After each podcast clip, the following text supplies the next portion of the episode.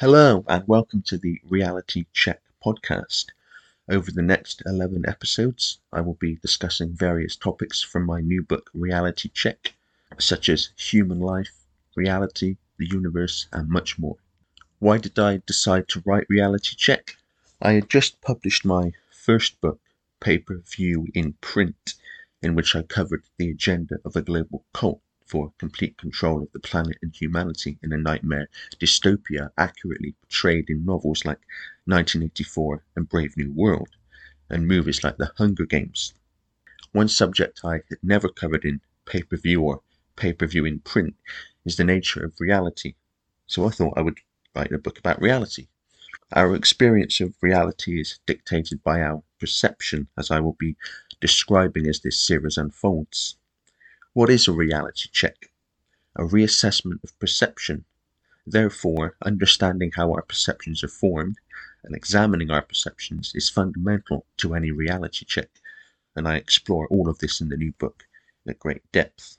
Why do people think what they do? How do we think? How do we see the world?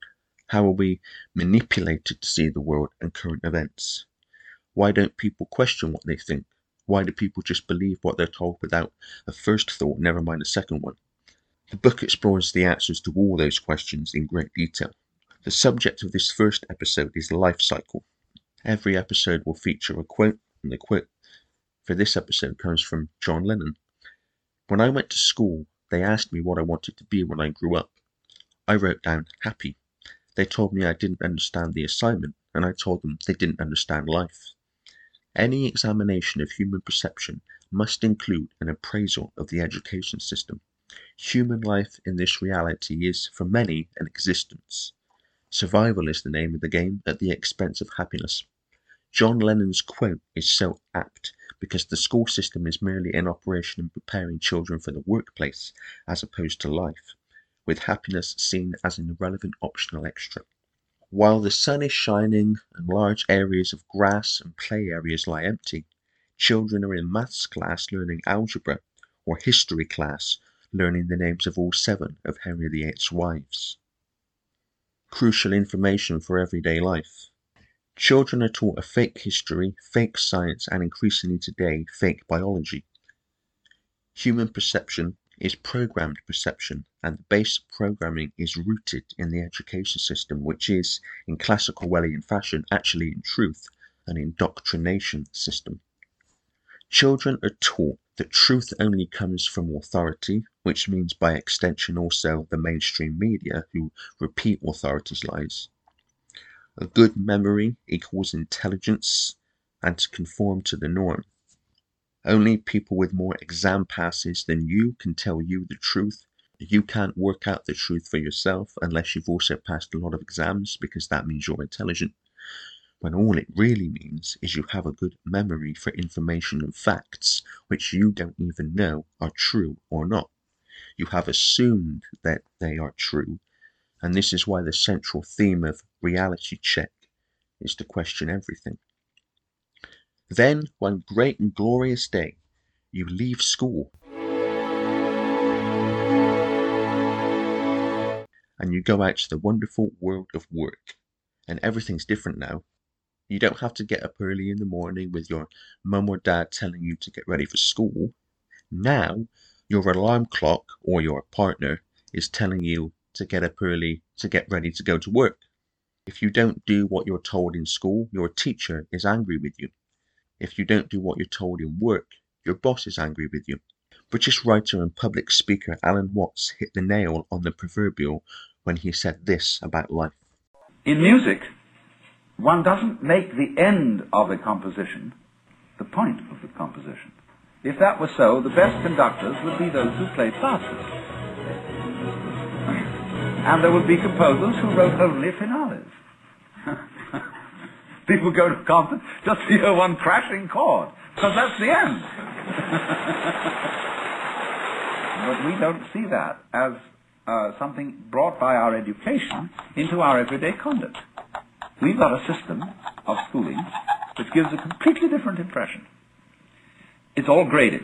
And what we do is we put the child into the corridor of this grade system with a kind of, come on, kitty, kitty, kitty.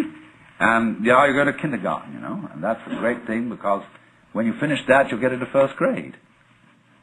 And then come on, first grade leads to second grade, and so on, and then you get out of grade school, you've got high school, and it's revving up, the thing is coming. Then you're going to go to college, you get into graduate school, and when you're through with graduate school, you go out to join the world.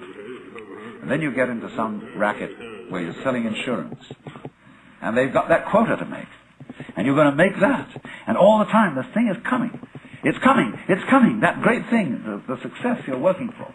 Then when you wake up one day about 40 years old, you say, my God, I've arrived. I'm there. And you don't feel very different from what you always felt. And there's a slight letdown because you feel there's a hoax. And there was a hoax. A dreadful hoax. They made you miss everything. We thought of life by analogy with a journey, with a pilgrimage, which had a serious purpose at the end, and the thing was to get to that end. Success or whatever it is, or maybe heaven after you're dead. But we missed the point the whole way along. It was a musical thing, and you were supposed to sing or to dance while the music was being played. People don't sing or dance while the music of life is being played because people spend most of their life busy for the benefit of other people, like their teacher or their boss. Even if they don't have a boss, they are still working for the same person everyone's working for the taxman, the energy company, and the building society. As the Beatles sang, I'm the taxman, and you're working for no one but me. Everyone's working for somebody else, and nobody's living for themselves. At the root of all this is the idea that success, and the money that comes from success, can buy happiness. People chase happiness as the goal which needs to be attained while foregoing happiness in the moment. Of course, this happiness is rarely achieved as the more successful you are, the busier you are, and the less time you get to spend the money you've earned to achieve and experience that happiness. In fact, the more successful you are, the harder you will have to work to achieve this success and the more stressed you are likely to be.